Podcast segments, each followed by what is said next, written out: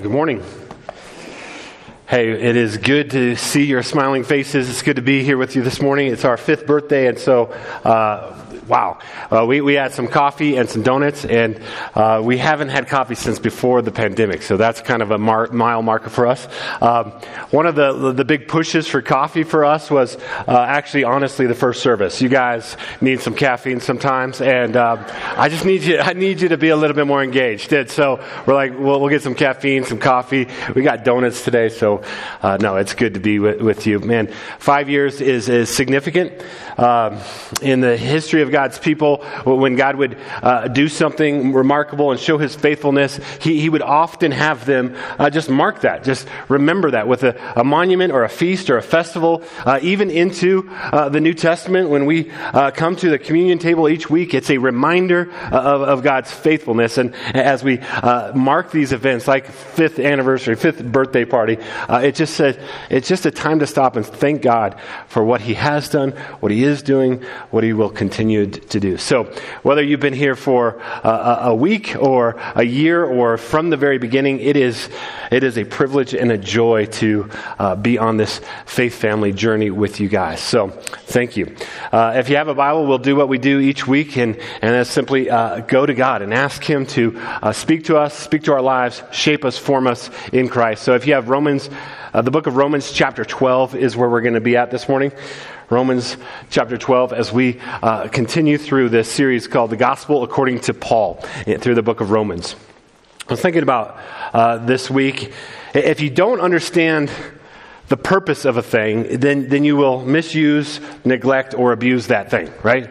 So if you if you are like, hey, I need to fix my motorcycle, and you decide, hey, I'm going to go online and, and, get a book for that. So I got Zen and the Art of Motorcycle Maintenance. Well, when that comes in, you're going to be very disappointed because that's not the purpose of that book, even though the title says it might be. Uh, but uh, we, we, can do this all the time with a tool, or, or if you don't know the purpose of the tool, you're either going to break the tool, neglect the tool, misuse the tool. And the same is true about this book the Bible. Uh, oftentimes, when we don't know the purpose of the book, or, uh, to put it another way, when we think that the Bible is primarily about us, then we're going to come to the Bible with, with, with, those lens. And when we come to the Bible with those lens, uh, things get a little wonky in, in our lives and our, our, spiritual lives as well, because uh, maybe you've heard it said before. Uh, well, the Bible is, you know, it's made up of 66 books. So the Bible is 66 love letters from God to you. You're like, wow, that sounds really nice. Until you read it, and you're like, that's really weird. There's dragons and there's adultery. Like, I, I, don't, there's all sorts of crazy stuff going on. Like, how is this a love letter from, he's not a very good love letter writer, apparently. Uh, or people say, well, it's the Bible, the B-I-B-L-E, that's basic instructions before leaving earth. Like, okay, that's good. I need some basic instructions. And, and to be fair, there's some instructions there, but, but there's also a bunch of weird history and apocalyptic literature and, and, and songs. And you're like, this is, this is not that helpful. I can find better instructions. Or uh, some people say this is a, a roadmap to life. And you're like, okay, uh, well, it's a terrible roadmap because it doesn't tell me uh, where I should go to college, where I should live, who I should marry, uh, where I should go on vacation. Uh, Jerusalem, apparently. But uh, other than that, like, it's, it's, that makes it terrible, like, kind of, like, this is why we use Google Maps instead of this. I mean, to be fair, there's some maps in the back, uh, but they don't really help me uh, know too much about where I want to go. Uh, and so uh, the, the that, those are just some funny examples, but, but in reality, we, we often come to this word through a self focused lens, and uh, then all the stuff that doesn't seem to be dealing directly with us, we scrap, and then we find like two or three verses out of context, and we put them on our sweaters and on our coffee cups, and we're like, this is good. But, but the problem with that, the problem with that is it's a misunderstanding of the purpose of this book. This book is not primarily and first about you and me. It's primarily about a God who is reconciling the world to himself through his son Jesus Christ.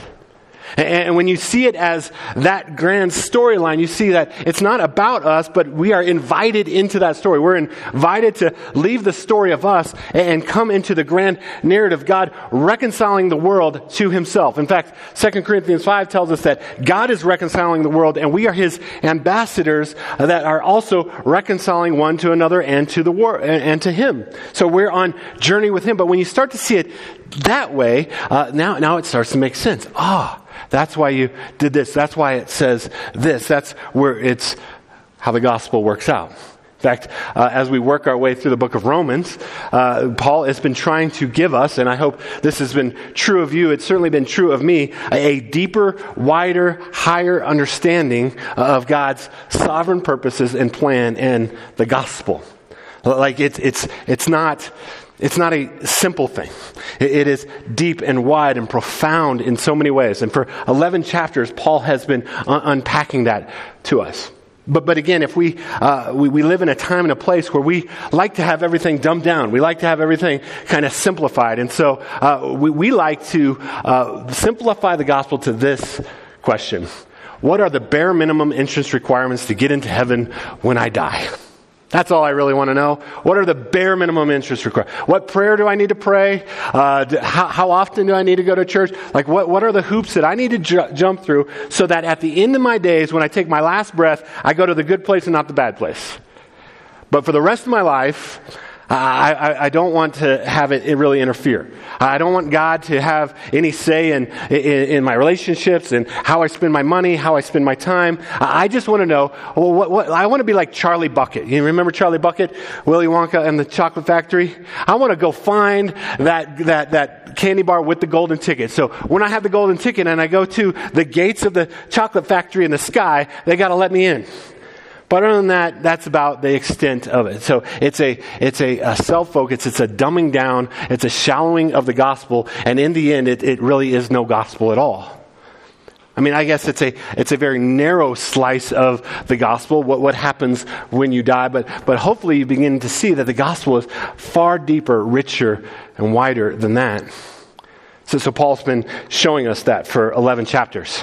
And, and, he showed us that all of us, in thought, word, and deed, from Adam and Eve forward, have, have in, in our own way turned our back on God and said, I'll do life how I want to do life. I'll pursue my own thing. I, I don't want to submit to your rule and reign, but, but I will uh, pursue my thing. And, and the question for you and for, for all of humanity is how's that working out for you? Like in the end, it, it, leads to death, destruction, disintegration in, in our lives, in our, our world, and, and throughout. And so this was the state of man. But, but God, in his mercy, reconciling the world to himself, sent his son Jesus to live the life you and I could never live, to pay the price you and I deserve to pay. And then he took on our sin. He gave us his righteousness, and he took our sin on the cross so that by grace through faith, when we receive that, we are welcomed into the family of God. And Paul's been unpacking all the benefits of the gospel that, that you and I are adopted sons and daughters by grace through faith. That you and I have the righteousness of God. We can go before the very presence of God because not our righteousness, but because Christ's righteousness. We can have um, the Holy Spirit living in us so that we can walk and step with the Spirit and not in the flesh. And just in so many ways, Paul has been unpacking just the, the, the, divine sovereignty and mystery and glory of the gospel. So much so that by the end of chapter 11, he blows his own mind and he puts down his pen and he gives that, the, doxology. He says, Oh, the depths and the riches and the wisdom and the knowledge of God. How unsearchable are his judgments. How inscrutable his ways.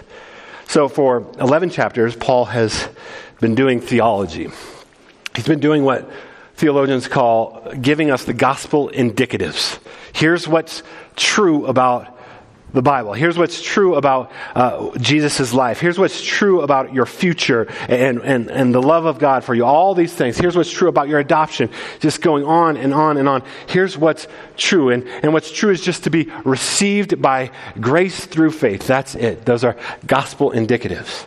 And now Paul is going to turn a corner, and, and, there's going to be a very radical shift in the rest of the book of Romans to what theologians will call gospel imperatives. So if all of that is true, that simply by grace through faith we, are, we, we, we inherit the, we, we are joint heirs with Christ, all those things are true, then, then how then now should we live? And it's very important that you get those things in the right order. Because Paul, when he, he begins to tell us how we should live, we, we don't live to try to earn anything from God. He's given us everything. We live in light of everything that He has given us. How should that look in our lives? And so, Romans chapter 12 forward is going to be that question. How now shall we live in light of the gospel? In fact, verses 1 and 2, it's going to be the summary of the whole of the Christian life. And that's what's going to be unpacked for the rest of the book. And so, if you have your Bible, we're in Romans chapter 1. We'll start in verse, Romans chapter 12, start in verse 1. Listen carefully. This is God's word. He says, I appeal to you, therefore, brothers, by the mercies of God, present your bodies as living sacrifices holy and acceptable to God, which is your spiritual worship. So Paul turns this corner and he begins to plead with the church in Rome. He begins to plead with us in view of the mercies of God. Therefore, as a result of all of the mercy that God has shown us, and for the last several chapters, Paul has been focusing on the mercy of God the undeserved, unmerited grace, mercy, love of God that has come to us in Jesus Christ. He says, in view of that, present your bodies as living sacrifices. This is a call to total surrender. Notice he doesn't say present your souls as a living sacrifice, or, or even just your mind or, or your hands. No, no, this is, this is an all play in every area uh, of our lives to present our bodies as living sacrifices. So, so the first century Greeks and Romans, they understood religion, and, all religions were to have uh, offerings, sacrifices, temples, and priests. And so the Christians kind of wigged them out. They didn't understand uh, these Christians. They, they didn't have any sacrifices to make. They didn't have any priests, and they didn't have any temple to go to. And yet they said, uh, this is what's true about God. This is our religion. Uh, but Paul says, actually, you do have a sacrifice, not a sacrifice for sin. That was Jesus on the cross. You have what, what the Old Testament would call a whole burnt offering, a sacrifice of praise. You, you give it all. It's an expensive thing. You, you give everything. And so this is what, what, it, what makes sense in light of what God has done to offer our bodies as living sacrifices. That, that means we offer everything. We offer our imagination. We offer our financial planning. We offer our uh, relationships. We offer our, our, our, time in our jobs. We, uh, we offer our, what we put in our mouths and how we exercise. We, we offer it all and say, God, this is your life now. Use it for your glory. And when we do that, as we put our sacrifice before Him, our whole lives, He says it's holy and acceptable to God. Holy just means to be set apart to, to be different, to be differentiated from the world. We, we are set apart, and being set apart as God's sons and daughters, we are uh, pleasing to God, as the NIV would say, which is your spiritual worship. Now, now, this is really interesting to me, and I hadn't seen this before until studying it this week, where it says, which is your spiritual worship. You're like, well, what, what does that mean? I, I actually kind of think it's a bad translation. The word is logikos. We get the word logic or logical. What, what Paul is saying, which, which is your logical worship. Think about it. In light of all that Jesus has done for you, giving him his whole self, his whole body to, to come and bring you back into the kingdom and make you joint heirs and inheritance of, uh, of heaven, in light of him giving everything, the only thing that makes logical sense is, well, you can have all my life too, Jesus. You gave me all your life. You can have my life too. That's logical. And it's a, it's a whole life endeavor. See, there is a, uh, there's a ancient heresy that continues to plague the church and probably has affected you more than you know. It's the heresy of Gnosticism. Gnosticism in the first century, the Gnostics, and there were Christian Gnostics, they came and they said uh, there is the spiritual world and there's the physical world. And the things in the spiritual world, those are good. And, and that's what we want to aim for. That's perfection. And so uh, when, we're, when we're doing spiritual things like prayer and, and going to church and all these things, uh, that, that pleases God and that's good and that's where we want to be. But the rest of our lives, just eating and drinking, going to work and having families and all the ordinary stuff of that, that's all, that's all kind of corrupted. It's evil. It's, it's going to be passing away. And so we don't really give much attention to that. God doesn't really care about that. Uh, um, but, but the spiritual, that's where God cares about. And we do this all the time. We think, you know what, when God is happy with me, well, I, I, came to church, God. Did you see that? Can you, can you check the box and give me credit this week? I, I prayed prayers. I, I, read my Bible. I did my quiet time. I did the spiritual things. And now I'm just going to live my life however I want because I've got that spiritual. That's Gnosticism. That's a heresy. That, that, that doesn't understand the goodness of creation, that you are body souls. Your soul is not separated from your body. Your body matters. What you do matters. How you think matters. All of it matters. And, and, so we offer it all up. And it's the only logical way to worship. He gave us everything, so we give everything. Well, what does this begin to look like? He says there's a problem and there's a, there's a solution here. He says, do not be conformed to this world, but be transformed by the renewal of your mind. So he says, do not be conformed. If you think conformity happens from the outside in, it's like a, a, baking pan or a cookie cutter. You're trying to get the dough, trying to get it all to uh, fit a, a, certain kind of shape. Uh, and depending on the temperature of your dough and all that, how, how accurate it is and stuff like that, that's a conformity. That's outward in. He says the, the problem is that all of us, since Adam and Eve, are breathing the air of the world, and the world has an agenda for your life. It has, a, it has something it wants to conform you into. And, and sometimes that shifts culturally and otherwise, but it wants you to think certain things. And if not, you'll be canceled. If, it wants you to uh, feel certain things. And so the media that we uh, take in, the conversations that we have, the cultural around every interaction with the world has an agenda to shape you and form you into its image. And Paul says, don't be conformed to that. That's not who you are. Don't be conformed from the outside in, but rather be transformed. Again, the word there is metamorphoso. We get the word metamorphosis. It's this inward transformation that eventually works itself outwardly. So, of course, the, the best example of this is the, the book that you read to your kids, The Hungry Caterpillar. You, understand, caterpillar inching along. Uh, it comes, it comes around. Don't worry, I'm not going to tell your story. Don't worry. Uh, she's like, don't look at me. okay, I am going to tell your story. Uh, we had caterpillars in Okinawa. We would raise them. They would take off. It was beautiful. But one time, she raised it, took off, and bird immediately came and ate it. So um, that she's so sad about it still. Uh, but that's not my story. Uh, so imagine a caterpillar, your life as a caterpillar, you're, you're going through the dirt and, you're just inching along. Eventually, uh, you, you kind of climb up a plant, you, you work your way up, you, you, get on a leaf and you just start gorging yourself, gorging yourself, gorging yourself. And, and after a while, uh, when, when, you get fat enough and big enough, uh, you make a chrysalis. I learned it's not a cocoon, that's moss and has something to do with silk, but you make a chrysalis and, and you, you enter into the chrysalis and inside the chrysalis, you, you begin to uh, digest yourself. You uh, begin to break down all the cells into your body into individual cells, and, and you become this kind of soupy goo inside this chrysalis. And as after 8 to 12 days, depending on the temperature, uh, you, you, are shaped into something totally new. But again, I, you know, caterpillars don't have giant brains, so I'm sure they're not aware of what's going on here at this moment. But just think about that for a second. You've gone your whole life through the dirt and the mud on the plant, and now you have been sleeping uh, for eight to 12 days, and all of a sudden you, you, you wake up. You're like, ah. And you're like, whoa, shut up. Whoa. And you take off, and everything has changed.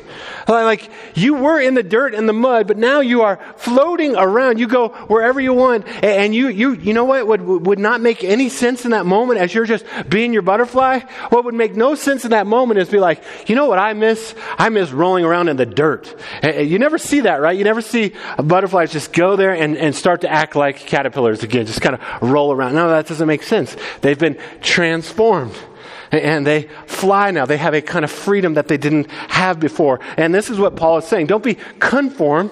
It's not who you are anymore. Be transformed. How? By the renewing of your mind. It's a renewal of the mind. It, it means uh, it's a remembering, it's a rehearsing the truth. The Bible talks about our mind is not a neutral battlefield. Your mind actually wars against you in this. how do I know this? Because I experience this all the time. You experience this all the time. Some of you, we, we all have these areas of our lives where we can, we can just know so many things, like your sports team or your hobby. Like you, you can know things about a player and you know all of his stats. You can know what college he went to, what his stats were in college. You, you can hammer that out all day long. And, and then you, you're like, oh, I, I should read the Bible. And two minutes into it, you're like, man, I can't concentrate. I, have got to figure out something else. Uh, eh, the 27 things that I need to get done, I should probably go do right now because it's warring against you.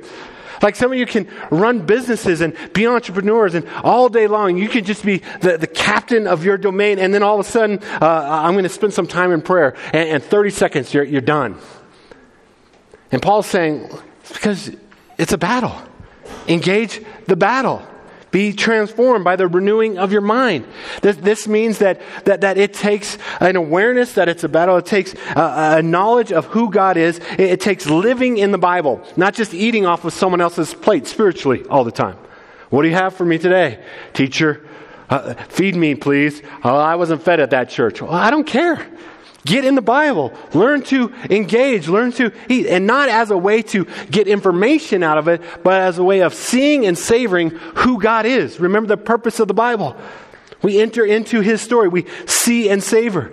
And again, this isn't about scripture memory. This isn't about knowing a lot of things about the Bible, because we all know people who uh, can just kill it on, on Bible memory tests and, and Bible quizzes, and, and they're jerks. Like it hasn't infiltrated their heart and their lives. No, this is about seeing and savoring, battling in your mind, renewing yourself to the truth, and saying, I'm going to take, well, Paul says to the Corinthians, take every thought captive, meaning put every thought in a headlock.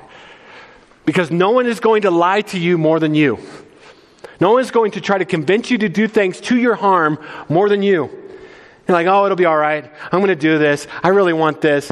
Like, no one lies to you more than you. So, Paul's saying you've got to uh, take that thought in, in, into a headlock and say, is this true? Is this right? Is this good? Does this line up with who God says I am and what God has done for me? And, and you wrestle with it. This is how we are transformed into the image of Christ by the renewal of your mind, then that by testing you may discern the will of God, what is good and acceptable and perfect. So that's verses 1 and 2. That's a summary uh, of the Christian life to offer our whole selves and to be transformed, renewing our mind to what is ultimately true and holding on to that.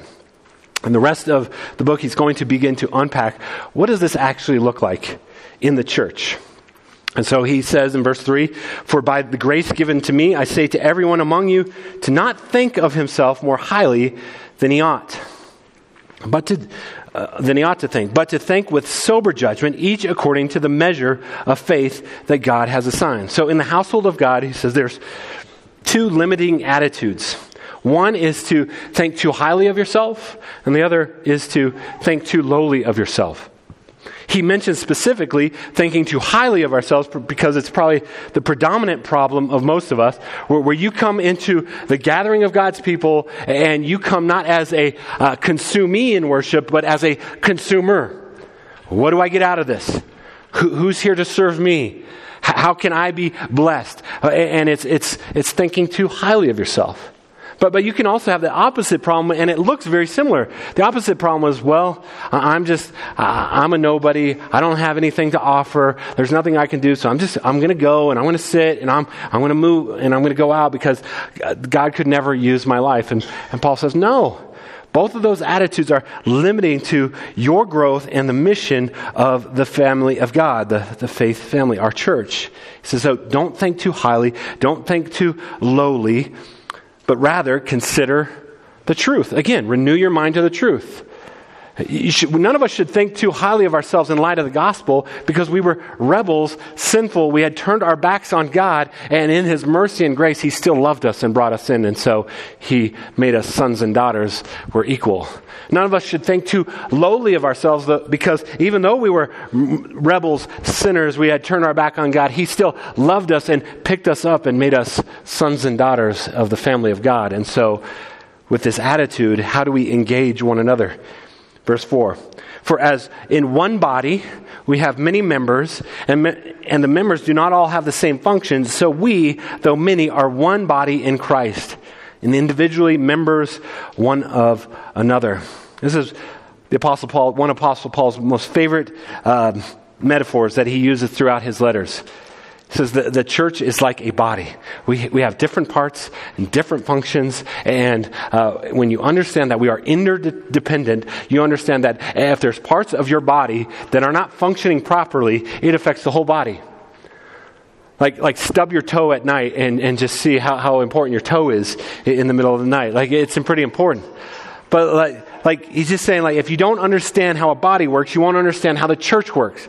A body works when when all the organs and all the parts and all the limbs and the brain and the eyes and when all of it understands its role and plays its role well then the body is healthy.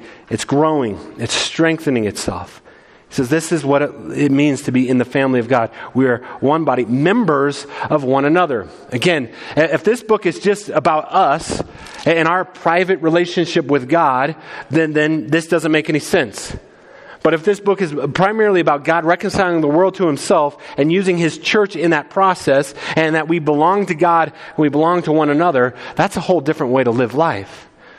Verse 6 having gifts that differ according to the grace given to us, let us use them. So, so what Paul is saying is if you're a follower of Jesus here today, if you believe the Bible, you've obviously believed it enough to trust in Jesus, then believe it when he says, I've given you my spirit to live his life in you, and I've also equipped you and gifted you specifically in such a way that the church as a whole needs you, and you need the church as a whole. You have a role to play. So let us use our gifts. And then he gives kind of a representative list. This isn't exhaustive, there's other lists, but it's just this idea. There's many, many w- ways that we can play our role in the body of Christ. If prophecy, in proportion to our faith. If service, in our serving. To the one who teaches, in his teaching. The one who exhorts, in his exhortation. To the one who contributes, in generosity to the one who leads with zeal, the one who does acts of mercy with cheerfulness. Paul will say in Ephesians chapter 4 to the church that we have these different gifts, but part of the reason we have these different gifts is to put them on display and help one another learn the gifts. So it isn't like, well, I only have the gift of exhortation, so that's all I'm going to do. No, it's saying I might have been uh, especially equipped uh, by the Spirit to do that, and I want to walk in that, and I want to help you guys walk in that, and vice versa. But the key is, this only helps us if we use them. Uh, if we walk in our gifts. Well, how do I know what my gift is? Well, there is no Holy Spirit spiritual gift test that will be accurate. I promise you that. Part of it is just the attitude of humility. How can I arrive in a place where the body of Christ is gathered and lift them up? How, how can I get low so they, they can go high? How, how can I serve? Where, where is there a need? Give me eyes to see, and the Spirit gives us eyes to see where the needs are to meet the need. And then we walk in our gifts. And sometimes we try things and we're like, man, I, I, I'm not good at that. I'll try something else. But it's just this attitude of how can I contribute to the strengthening of the church?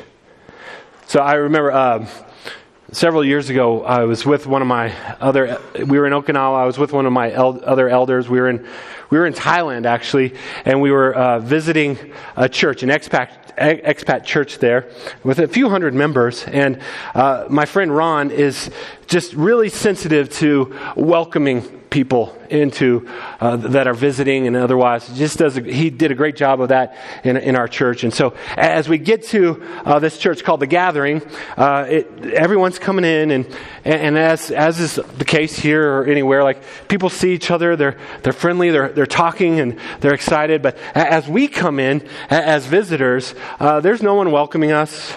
There's no one at the front door. Uh, and, and I was like, it's fine. It's whatever. It's, come on. And Ron, at first, he, he gets very upset. He's like, no one welcomed me. I'm like, don't worry about it, dude. It's okay.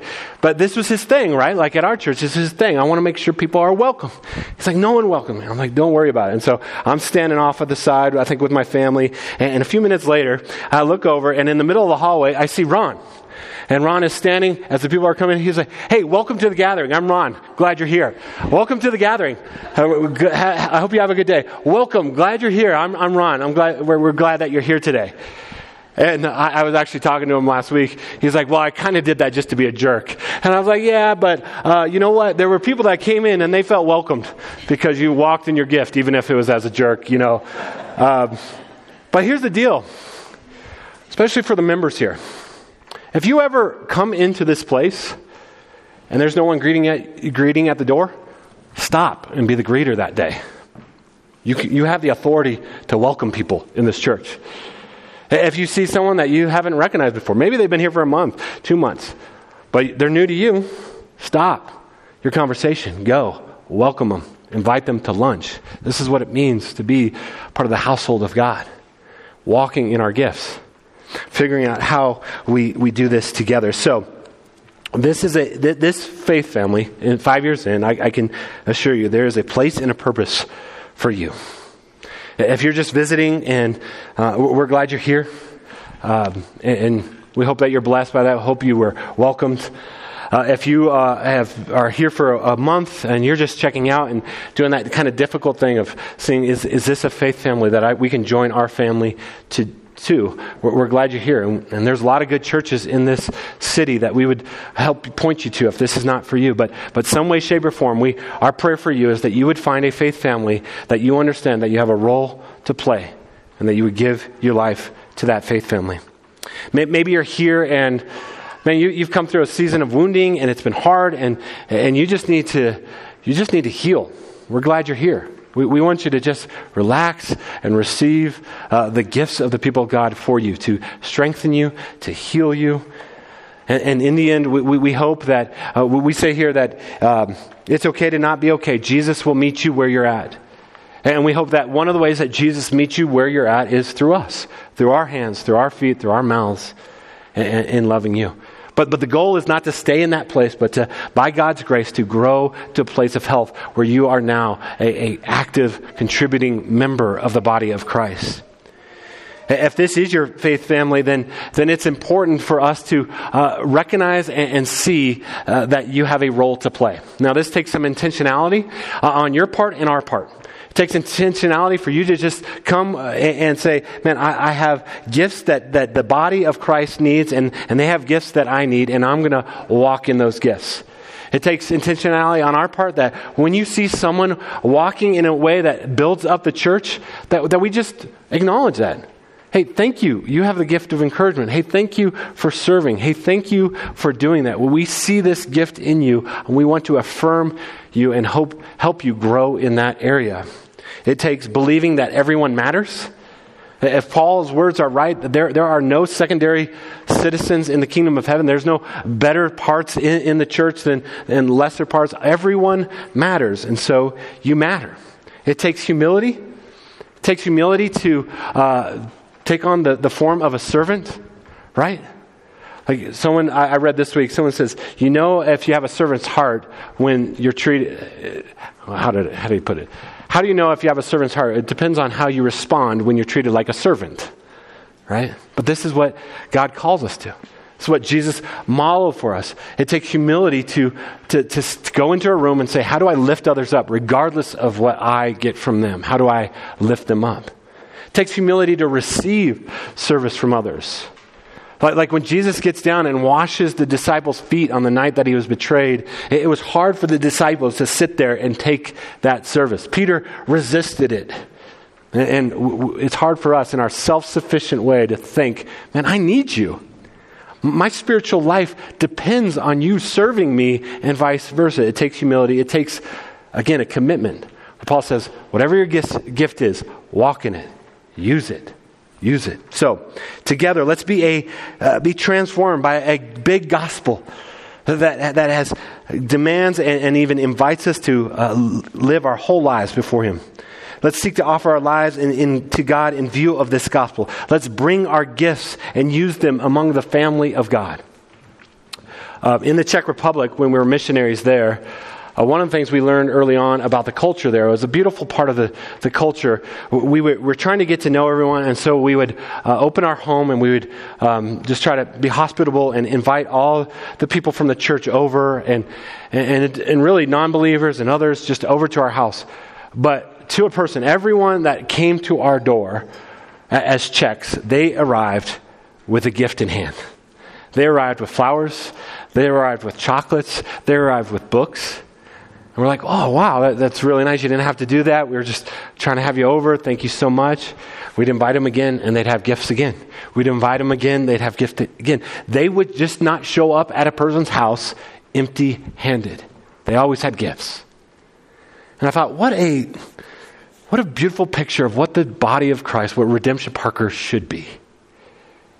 Imagine that when we gathered in our gospel communities or one on one, or when we gathered on Sunday, we all just didn't come empty handed, but in, in, some way, shape, or form, we, we came with our gifts for the family of God. Hey, hey, I've brought a gift. I've got a word of encouragement for you. Hey, hey, I, have brought a gift. I'm going to show up an hour early to help set up so that you can worship. Hey, I brought a gift. I'm going to stay late and, and help tear down. Hey, I, have brought a gift. I'm going to come alongside you as, as parents of little ones and uh, take your kids in the back and, and just help point them to Jesus like you're trying to do. Hey, I've brought a gift. I want to invite you to lunch after church. But if that was our mindset, whenever we gathered as a church, we had gifts and we were called to use them, man, that would radically transform us as a faith family. To that end, let me pray for us. Father, thank you for your word to us this morning. I pray, Father, that um, we would be transformed by the renewing of our mind, that we'd be able to test and approve what God's will is, your good, pleasing, and perfect will. Lord, thank you that you uh, have made us a faith family and you've gifted us for one another. Lord, help each of us by your Spirit even now to walk in those gifts. We ask in Jesus' name. Amen.